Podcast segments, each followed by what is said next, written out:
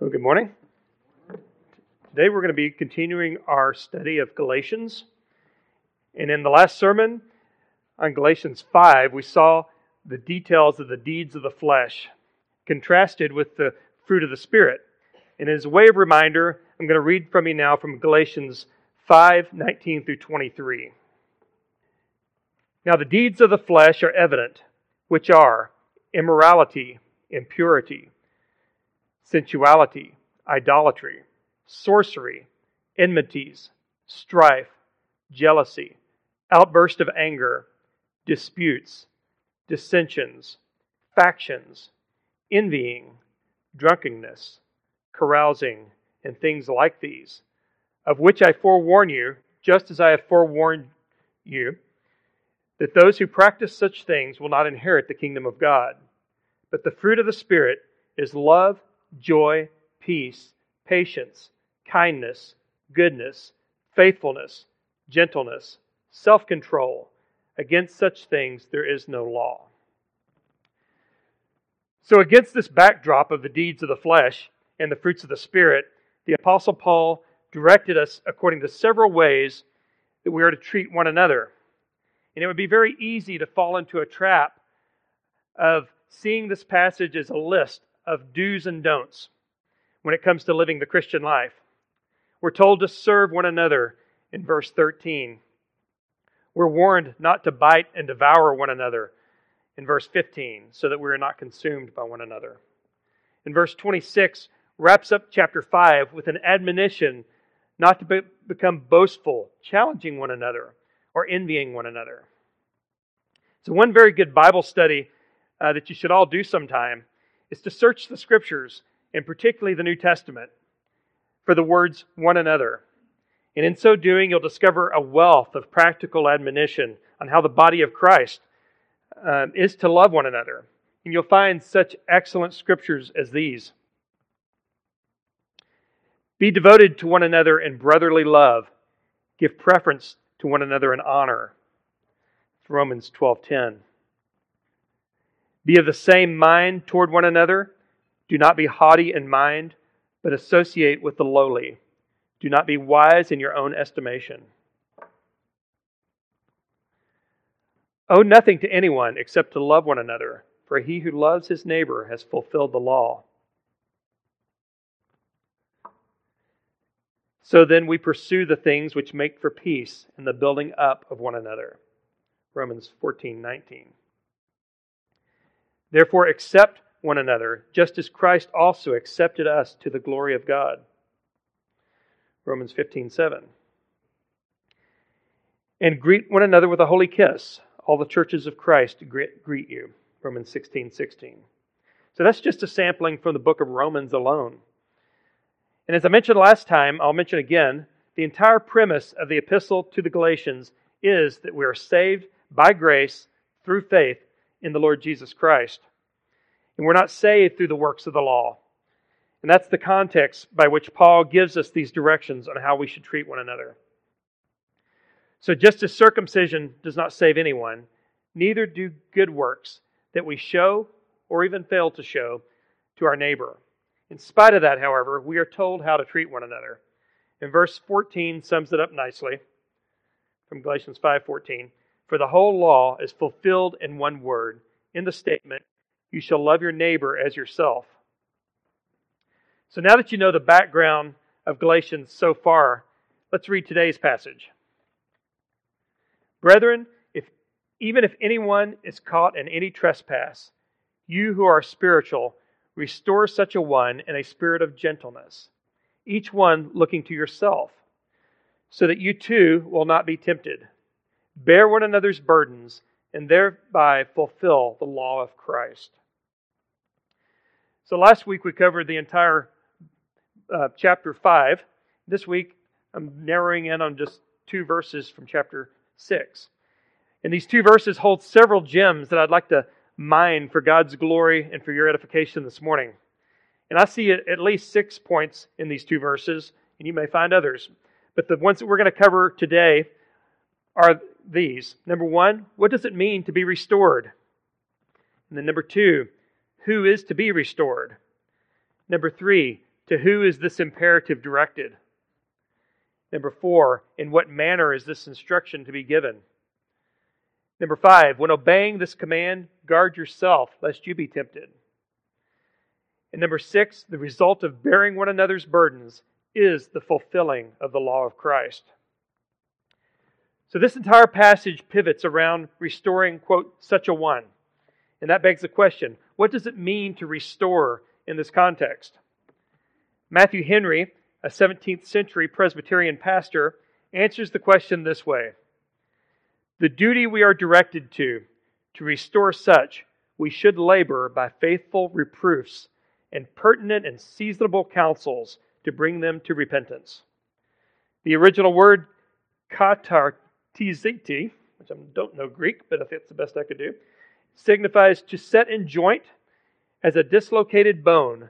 Accordingly, we should endeavor to set them in joint again, to bring them to themselves, by convincing them of their sin and error, persuading them to return to their duty, comforting them in a sense of pardoning mercy thereupon, and having thus recovered them, confirming our love to them. So basically, restoring such a one involves calling them to repentance. If we, if we restore believers in this manner, we may very well be the means by which God grants them repentance.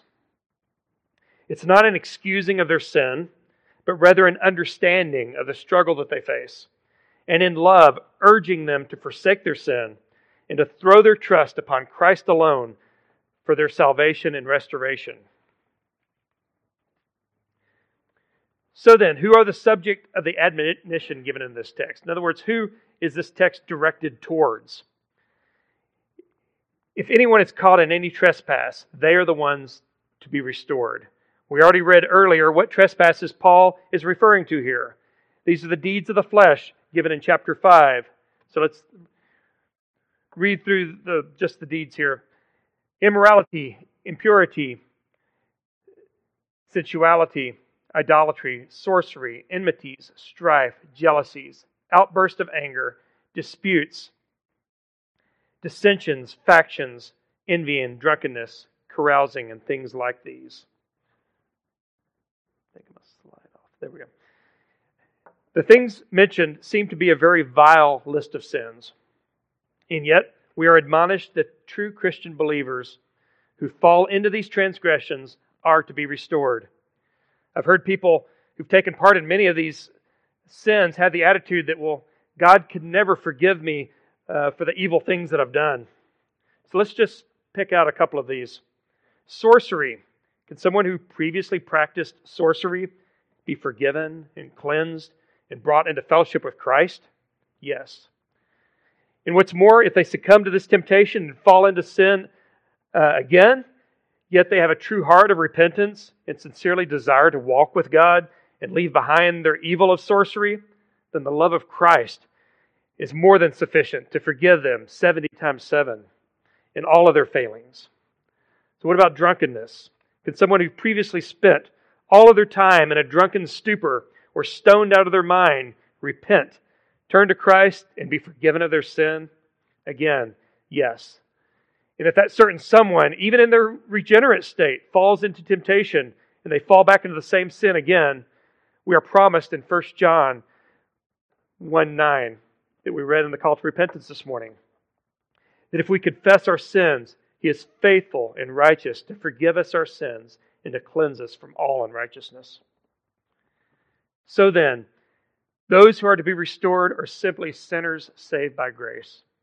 They are blood bought believers who, because of temptation of Satan and their own flesh, have fallen again into the cesspool of their own sin.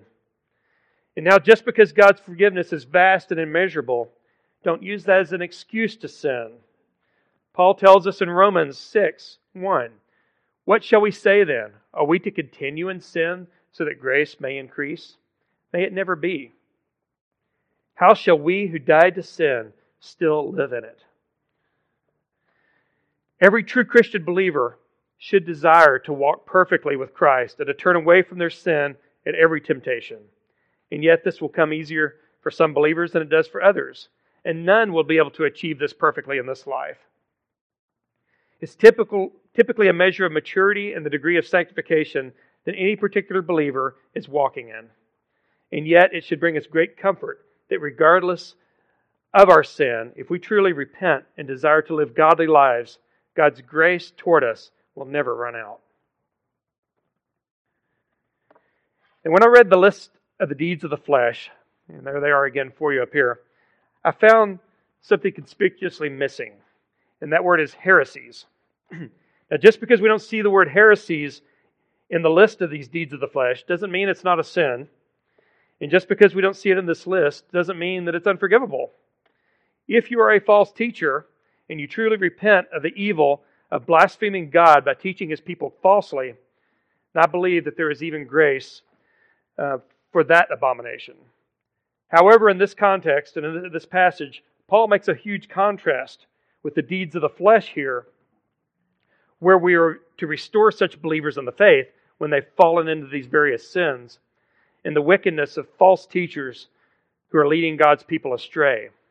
In fact, to find the forgiveness for these vile offenders, you'll need to look elsewhere in Scripture because Paul is not going to coddle false teachers in Galatians. The list of the deeds of the flesh involve just that deeds of the flesh. The sins we commit in our bodies are very temporal in nature. It's true that if we practice those things, like we read earlier, um, in that we don't desire fellowship with Christ. Instead, we will not inherit the kingdom of God. Uh, but for those false teachers who are misleading people, Paul declares back in Galatians 5:12,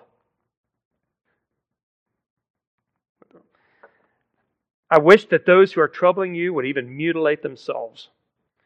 That's Galatians 5:12. And our Lord shared in this sentiment when he told us in all three of the synoptic gospels, but quoting here in Mark 9:42, Whoever causes one of these little ones who believe to stumble, it would be better for him if, with a heavy millstone hung around his neck, he had been cast into the sea. So I mentioned earlier people doubting whether God will forgive them of all the evil things that they've done and how God's how that God's grace is bigger than any of their sins. And I firmly believe that the ones who should be asking this question are not the immoral drug addict sorcerers, but rather the false smiling teachers on TV as he guilts babies in Christ to send them their last few dollars that they have to live on. So I recently watched a movie called Forevermore, and it was a story of Karla Faye Tucker. In 1998, she became the first woman to be executed in Texas in over 100 years. She started doing drugs when she was eight years old. She sold her body into prostitution to pay for her drug habit. And in 1983, she brutally murdered two people with a pickaxe. Karla Faye was a hardened criminal. But there in the prison on death row, Christ found her and called her into his kingdom. And she repented of her sins and placed her faith in Jesus Christ alone to forgive her. The movie gave an accurate portrayal of her newfound faith, and hers was a completely changed life. And though while watching the movie, I could tell that her theology wasn't perfect. And there were things that she could have learned from attending a solid church under the faithful teaching of the scriptures. She never had that opportunity. What she knew, she learned right there in the prison from the prison chaplains and from others who would come in to speak. But hers, um, let's see, I could, t- and there were things that she could have learned from the solid church that she didn't. Um, but she went to her death with a smile on her face, anxiously awaiting the time that she would see Christ face to face. And I have no doubt that I will see my sister Karla in heaven when I get there. On the other hand, unless God really truly grants repentance, false teachers such as Kenneth Copeland, Jesse Duplantis, and Pope Francis will suffer eternal torment and punishment for the way they have, they have abused Christ's church. And I want to mention, I mentioned here Pope Francis as representative of the office of Pope. And there have been better popes than him, and there have been worse popes than him. But I believe, as is written in the 1689 London Baptist Confession of Faith, that the Pope of Rome is the Antichrist presented in the book of Revelation. And in this picture, he's seen here performing the magical act of changing wine into the actual blood of Christ, if you believe that. now, Jesse Duplantis, he's the one pictured here with the jet. Um, he's a very funny guy. When I was in the charismatic movement, I used to love to hear him speak. He's from Louisiana, and he carries that deep Louisiana accent. But it seems that early in his life, he discovered that he could make a lot more money as a televangelist than he could ever dream about as a comedian. When Galatians is talking about anyone caught in their trespass, it seems clear that he's talking about helping brothers and sisters in their Christian walk, being an accountability partner, uh, pointing them to Christ when they're struggling with temptation, just being a Christian friend who can pray with them and by God's grace be the best example of Christ that you can be to them. And I see a difference between sincere believers walking out their sanctification through the power of the Holy Spirit and the help of their Christian friends and those false teachers who are fleecing the flock. And I see that as a comparison of being, as comparing a man in his household gently instructing his children, comparing that same man to the one aggressively defending his wife against someone who would do her harm. Our Lord Jesus, through his body, the church, disciples us as Christian believers. And, and while through his kingly office, defends us against the attacks of the enemy. So then, we've talked about the command of um, is to restore such a one, and we've talked about who the ones are that are to be restored. So now let's take a look at who this command is given to. The text reads, "You who are spiritual." And what comes to your mind when you hear those words? And I want to, what I want you to do is make a concerted effort not to interpret you who are spiritual to mean what it does in our modern sense, in our modern culture. Have you ever heard the phrase, I'm spiritual, but I'm not religious? And that sounds very pious, uh, but whatever their definition of spiritual is, more than anything, it seems as though it's a spurning of God's law. Maybe spiritual to those who would make this claim is that they regularly practice yoga or Eastern mysticism, where they empty their mind to gain some elusive inner peace. But what does the scripture say about those who are spiritual? We read in 1 Corinthians 2 14 through 16. But a natural man does not accept the things of the Spirit of God, for they are foolishness to him. And he cannot understand them because they are spiritually appraised. But he who is spiritual appraises all things, yet he himself is appraised by no one. For who has known the mind of the Lord that he will instruct him? But we have the mind of Christ. Now, also, remember in our context, in chapter 5, we read of the fruits of the Spirit, which are love, joy, peace, patience, kindness, goodness, faithfulness, gentleness, self control. And we are admonished in verse 25 if we live by the Spirit, let us also walk by the Spirit. So then, the one who is spiritual is simply every true believer in the Lord Jesus Christ who has a desire to walk by the Spirit and have the Spirit of the living God work through him or her. So, when you first read this passage, you may have interpreted this to mean a church elder or a deacon. And while it's true that these men should meet the definition of spiritual that we just read about, uh, so should every true believer in the Lord Jesus Christ.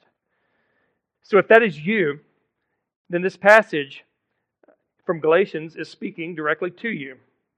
On a practical basis, how can you, as a believer, walk this out?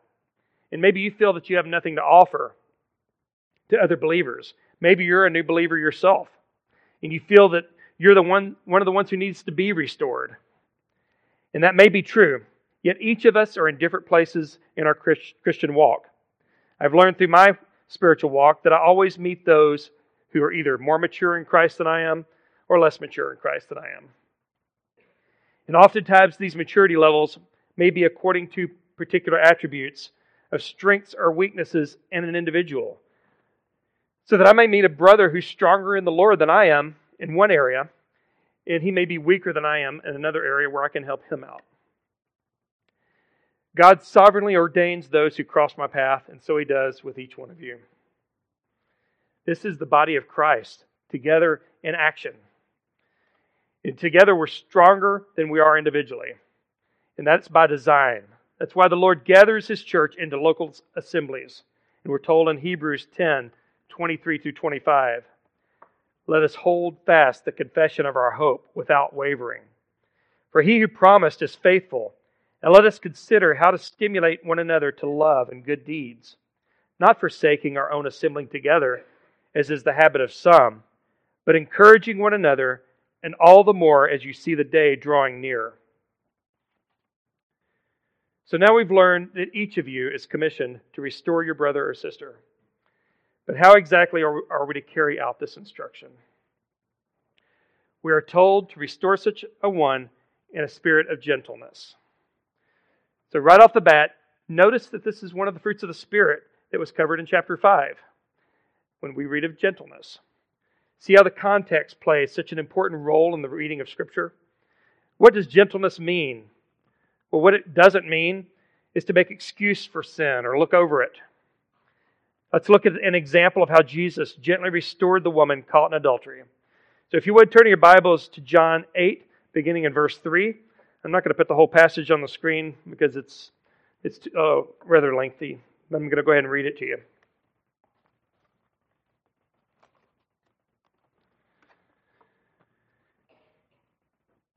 So, from John 8, verses 3 through 11, we read The scribes and the Pharisees brought a woman caught in adultery. And having set her in the center of the court, they said to him, Teacher, this woman has been caught in adultery in the very act. Now, in the law, Moses commanded us, us to stone such women. What then do you say? They were saying this, testing him, so that they might have grounds for accusing him. But Jesus stooped down and with his finger wrote on the ground. But when they persisted in asking him, he straightened up and said to them, he who is without sin among you, let him be the first to throw a stone at her. Again he stooped down and wrote on the ground. When they heard it, they began to go out one by one, beginning with the older ones. And he was left alone, and the woman where she was in the center of the court. Straightening up, Jesus said to her, Woman, where are they? Did no one condemn you? She said, No one, Lord. And Jesus said, I do not condemn you either. Go, from now on, sin no more. So notice a few things about this passage. First of all, the scribes of the Pharisees were pretty abrupt in the way they approached this. not only were they ready and willing to stone her, it was a test to see whether or not Jesus would be soft on sin or not. And the scriptures don't tell us what Jesus was writing in the sand on the ground. Some commentators suggest that it could have been the name and sin of each scribe and Pharisee who was standing there accusing her. And notice also that when he responded, He who is without sin among you, let him be the first to throw a stone at her, that they begin to leave one by one, beginning with the older ones. It's likely that the older guys were more mature and they had a greater sense of their own sin, whereas the younger guys only admitted their sin once they saw their elders admit to theirs. Jesus' words to the woman were gentle, but they were not excusing of her sin either. Straightening up, Jesus said to her, Woman, where are they? Did no one condemn you? She said, No one, Lord. And Jesus said, I do not condemn you either. Go, from now on, sin no more. So, we would consider constructing in a spirit of gentleness for those of you who are parents. uh, think of how we are told as fathers to correct our children. Ephesians 6 4 tells us, Fathers, do not provoke your children to wrath or to anger, but bring them up in the discipline and instruction of the Lord. And I'll be the first to tell you that this isn't always easy. I'm the father of nine children, and all nine of them have tested their boundaries um, at many times. And my children can attest that I've not always obeyed this command not to provoke them to anger. And yet, when I fail at it, the results of the instruction to the children is never as effective as it is when I do obey this passage in the scripture. And of course, the scripture is always perfect at telling us how to relate to people. We read in Proverbs 15:1, "A gentle answer turns away wrath, but a harsh word stirs up anger." It's no wonder then that Galatians 6:1 tells us to restore such a one in a spirit of gentleness. Consider how it feels when you're the one being corrected or restored. Think back to all the teachers or the instructors that you've had, whether in your personal life or on the job or in the church, on a sports team or whatever. Which of these teachers were your favorite and why? I would venture the guess that if I were to interview each of you and ask you that question, I would hear a common theme emerge that the best teachers were the ones who taught you in a spirit of gentleness. They corrected you, but they did it in such a way that you wanted to improve in order to please them as much as in addition to the other benefits of doing things the right way. I've never been in the military, but I've certainly seen in the movies or on TV the drill sergeant yelling into the face uh, of a private very harsh orders, often with unreasonable expectations.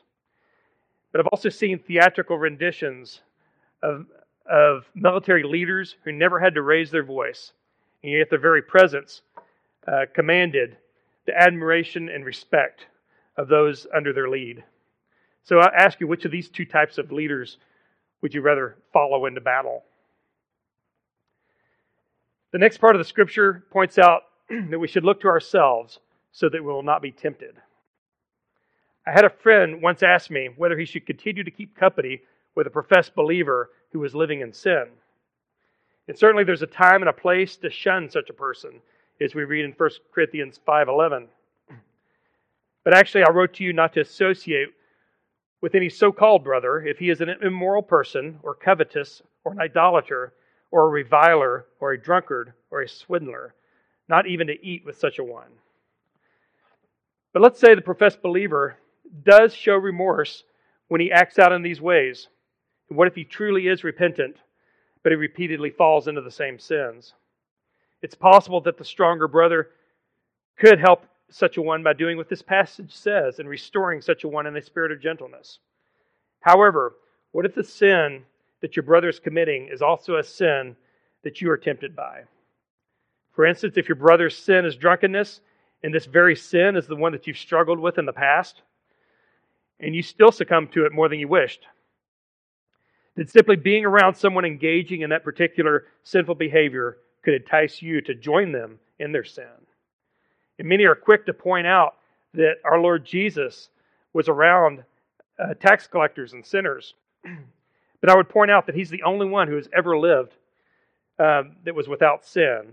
And he would have not, certainly not been tempted by these banal sins of the tax collectors. It's easy to think of yourself more highly than you ought to. We think that we are strong bastions of holiness who would never fall into temptation. And yet we remember our own frailties. In 1 Corinthians 10 12, we read, Therefore, let him who thinks he stands take heed that he does not fall. So, first of all, I wanted you to consider Moses. the scripture tells us in Numbers 12 3 that Moses was very humble, more than any man who is on the face of the earth. And yet Moses fell into the temptation of anger. Prior to this episode, God had instructed Moses to strike the rock in order to bring water out of it for the children of Israel.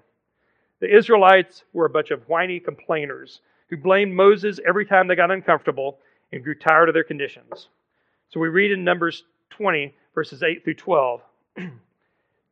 Take the rod, and you and your brother Aaron assemble the congregation and speak to the rock before their eyes that it may yield its water.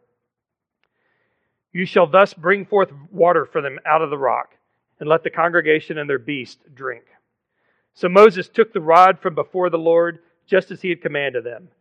And Moses and Aaron gathered the assembly before the rock, and he said to them, Listen now, you rebels, shall we bring forth water for you out of this rock? Then Moses lifted up his hand and struck the rock twice with his rod, and water came forth abundantly. And the congregation and their beasts drank.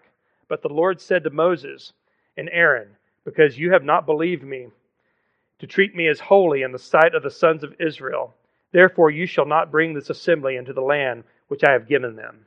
It's from Numbers 28 through 12.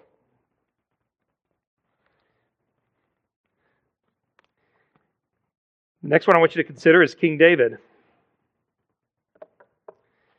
In 1 Samuel 13 14, the scripture calls him a man after God's own heart.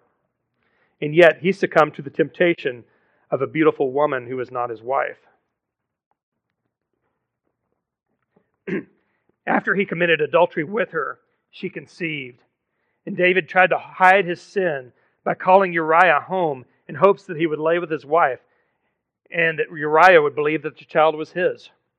But Uriah was more honorable than that and refused to go to his home, but camped outside in the courtyard, just as his fellow warriors were doing on the battlefield. When David was unable to cover his sin in that way, he resorted to murder to get rid of Uriah. And in David's case, one sin led to another in a downward spiral until Nathan the prophet confronted him in, in a not so gentle way. Being the man after God's own heart, David felt the conviction of the Holy Spirit and penned one of the most heartfelt expressions of true repentance found in Scripture. And that would be from Psalm 51. So if Moses and David, who were two very godly men and leaders of Israel, could fall prey to temptation, don't be so arrogant as to think that it could never happen to you. Now, on the subject of temptation, Satan knows exactly what you may be tempted by. If you are tempted by beautiful women like David, he will make sure to bring plenty of them past you. If you are tempted to anger, he will orchestrate circumstances to cause you great consternation. Look how he tempted the Lord Jesus Christ. Jesus is very God in the flesh. He never sinned. So let us read together the account of how Satan tempted him from Matthew 4 1 through 11. That Jesus was led up by the Spirit into the wilderness to be tempted by the devil. And after he had fasted forty days and forty nights, he then became hungry. And the tempter came and said to him, If you are the Son of God, command that these stones become bread. But he answered and said, It is written, Man shall not live on bread alone, but on every word that proceeds out of the mouth of God. Then the devil took him into the holy city and had him stand on the pinnacle of the temple and said to him, If you are the Son of God, throw yourself down. For it is written, He will command His angels concerning you, and on their hands they will bear you up, so that you will not strike your foot against a stone. Jesus said to him, On the other hand, it is written, You shall not put the Lord your God to the test. Again, the devil took him up to a very high mountain and showed him all the kingdoms of the world and their glory. And he said to him, All these things I will give you if you fall down and worship me. Then Jesus said to him, Go, Satan, for it is written, You shall worship the Lord your God and serve him only. Then the devil left him, and behold, angels came and began to minister to him. So, what, what I want you to notice here is that Satan is not stupid. If Christ could have sinned, it would have been in one of these areas of his temptation. But Christ did not fail. Moses failed, and David failed, and Christ didn't. But you aren't Christ. So then, Galatians 6 1 explicitly warns us not to fall into the very same sins that our brother is committing when we are trying to be a help to them. God is sovereign, and He's more than able to send another one of His servants to minister to, to His wayward child who is not tempted by the very same thing that, that you may be. There's no reason to place yourself in harm's way to possibly make matters worse when you're trying to help. In verse 2 of Galatians 6, Paul instructs us to bear one another's burdens. This could be very well be another way of, of stating to restore such a one that we talked extensively about above. Or there could be another meaning here. I'll let John Gill, an 18th century um, English Baptist pastor who pastored the same church as Charles Spurgeon a century early, earlier, explain. He writes in his exposition of the scriptures on this verse. Bear ye one another's burdens, which may be understood either of sins, which are heavy burdens to sensible sinners, to all that are partakers of the grace of God. Christ is only able to bear these burdens, so as to remove them and take them away, which he has done by his blood, sacrifice and satisfaction. Saints bear one another's, not by making satisfaction for them, which they are not able to do nor by conniving at them and suffering them upon them, which they should not do, but by gently reproving them, by comforting them when overpressed with guilt, by sympathizing with them in their sorrow, by praying to God for to manifest his pardoning grace to them, and by forgiving them themselves, so far as they are faults committed against them. Or else the frailties and infirmities of weak saints, which are troublesome and apt to make uneasy, are meant, and which are to be bore by the strong, by making themselves easy with them, and by accommodating themselves to their weakness, and by abridging themselves of some liberties which otherwise might be lawfully taken by them or afflictions may be designed, which are grievous to the flesh, and are bore by others when they administer help and relief under them, whether in a temporal or spiritual way, and when they could dole them and sympathize with them, bear a part with them, and make others' griefs and sorrows their own. So that's a, a very Puritan way to express basically you're either restoring them the way that Matthew Henry described in their sin and encouraging them to go to Christ, or you're bearing with them in some other area of weakness because of their immaturity and in ways that you may, as Paul had described, not use all of your liberties by causing another brother to stumble.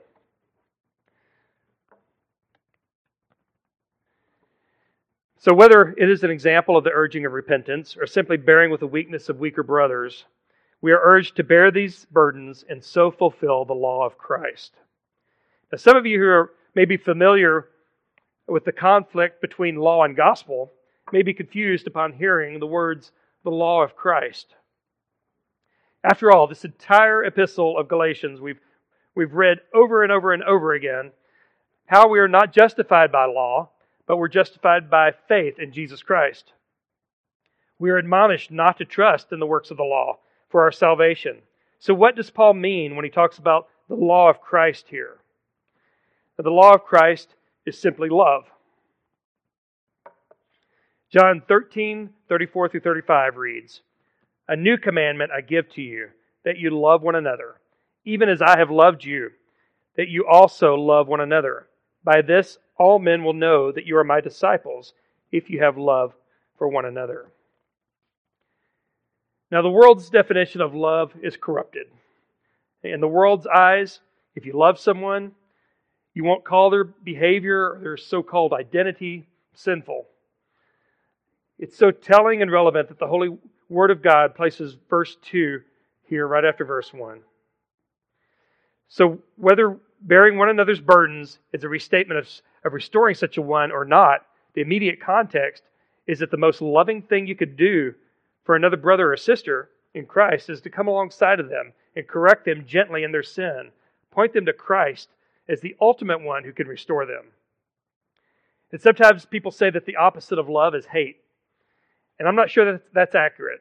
So, yes, if you hate someone, then you probably don't simultaneously love them. But I tend to think that the opposite of love is more likely selfishness. You may enjoy someone's company as long as that someone is meeting your need or pleasing you in some way. But the moment that you're called to sacrifice for them in any way, you could tell if you really have love for them. Here are the words of Paul in 1 Corinthians 13 4 through 7. Love is patient, love is kind, and is not jealous. Love does not brag and is not arrogant, does not act unbecomingly, it does not seek its own, is not provoked, does not take into account a wrong suffered, does not rejoice in unrighteousness, but rejoices with the truth, bears all things believes all things, hopes all things, endures all things. 1 Corinthians 13, 4 through 7. When we read bears all things, it sure sounds a lot like bear one another's burdens, doesn't it? So, what the gist of what the Holy Spirit is saying here through Paul is telling us in these two verses is that as the body of Christ, we love one another, we support one another, we encourage one another in righteousness. So I ask you this morning is that your desire? And I pray that the Lord would use you to that end. And one of the ways that we support and love one another is, is joining together on the, the first Lord's Day of each month to celebrate the Lord's table. We call it communion. And it can be thought of as a common union. Each of us is in union with Christ individually and as a body we share that union with one another. It's a time of remembrance for what the Lord has done for us. It's a celebration of his death, his burial, and his resurrection. It's both a solemn and a joyous time. So it's I want to point out that this morning that this is the Lord's table and not just the table of Northwest Bible Church. So if you've made a profession of faith in Christ and um, and you've been baptized, then I would invite you to partake of the Lord's table with us. Uh, the Lord's table is for believers only. So if you've not placed your faith in Jesus Christ, then I would ask you to let the elements pass you by as they come. Before we start with the Lord's table, we are told in 1 Corinthians 11 28 through 30, but a man must examine himself, and in so doing, he is to eat of the bread and to drink of the cup. For he who eats and drinks, eats and drinks judgment to himself, if he does not judge the body rightly. For this reason, many among you are weak and sick, and a number sleep. So at this time, let's take a few minutes to silently pray and repent of any known sin in our lives before coming to the table.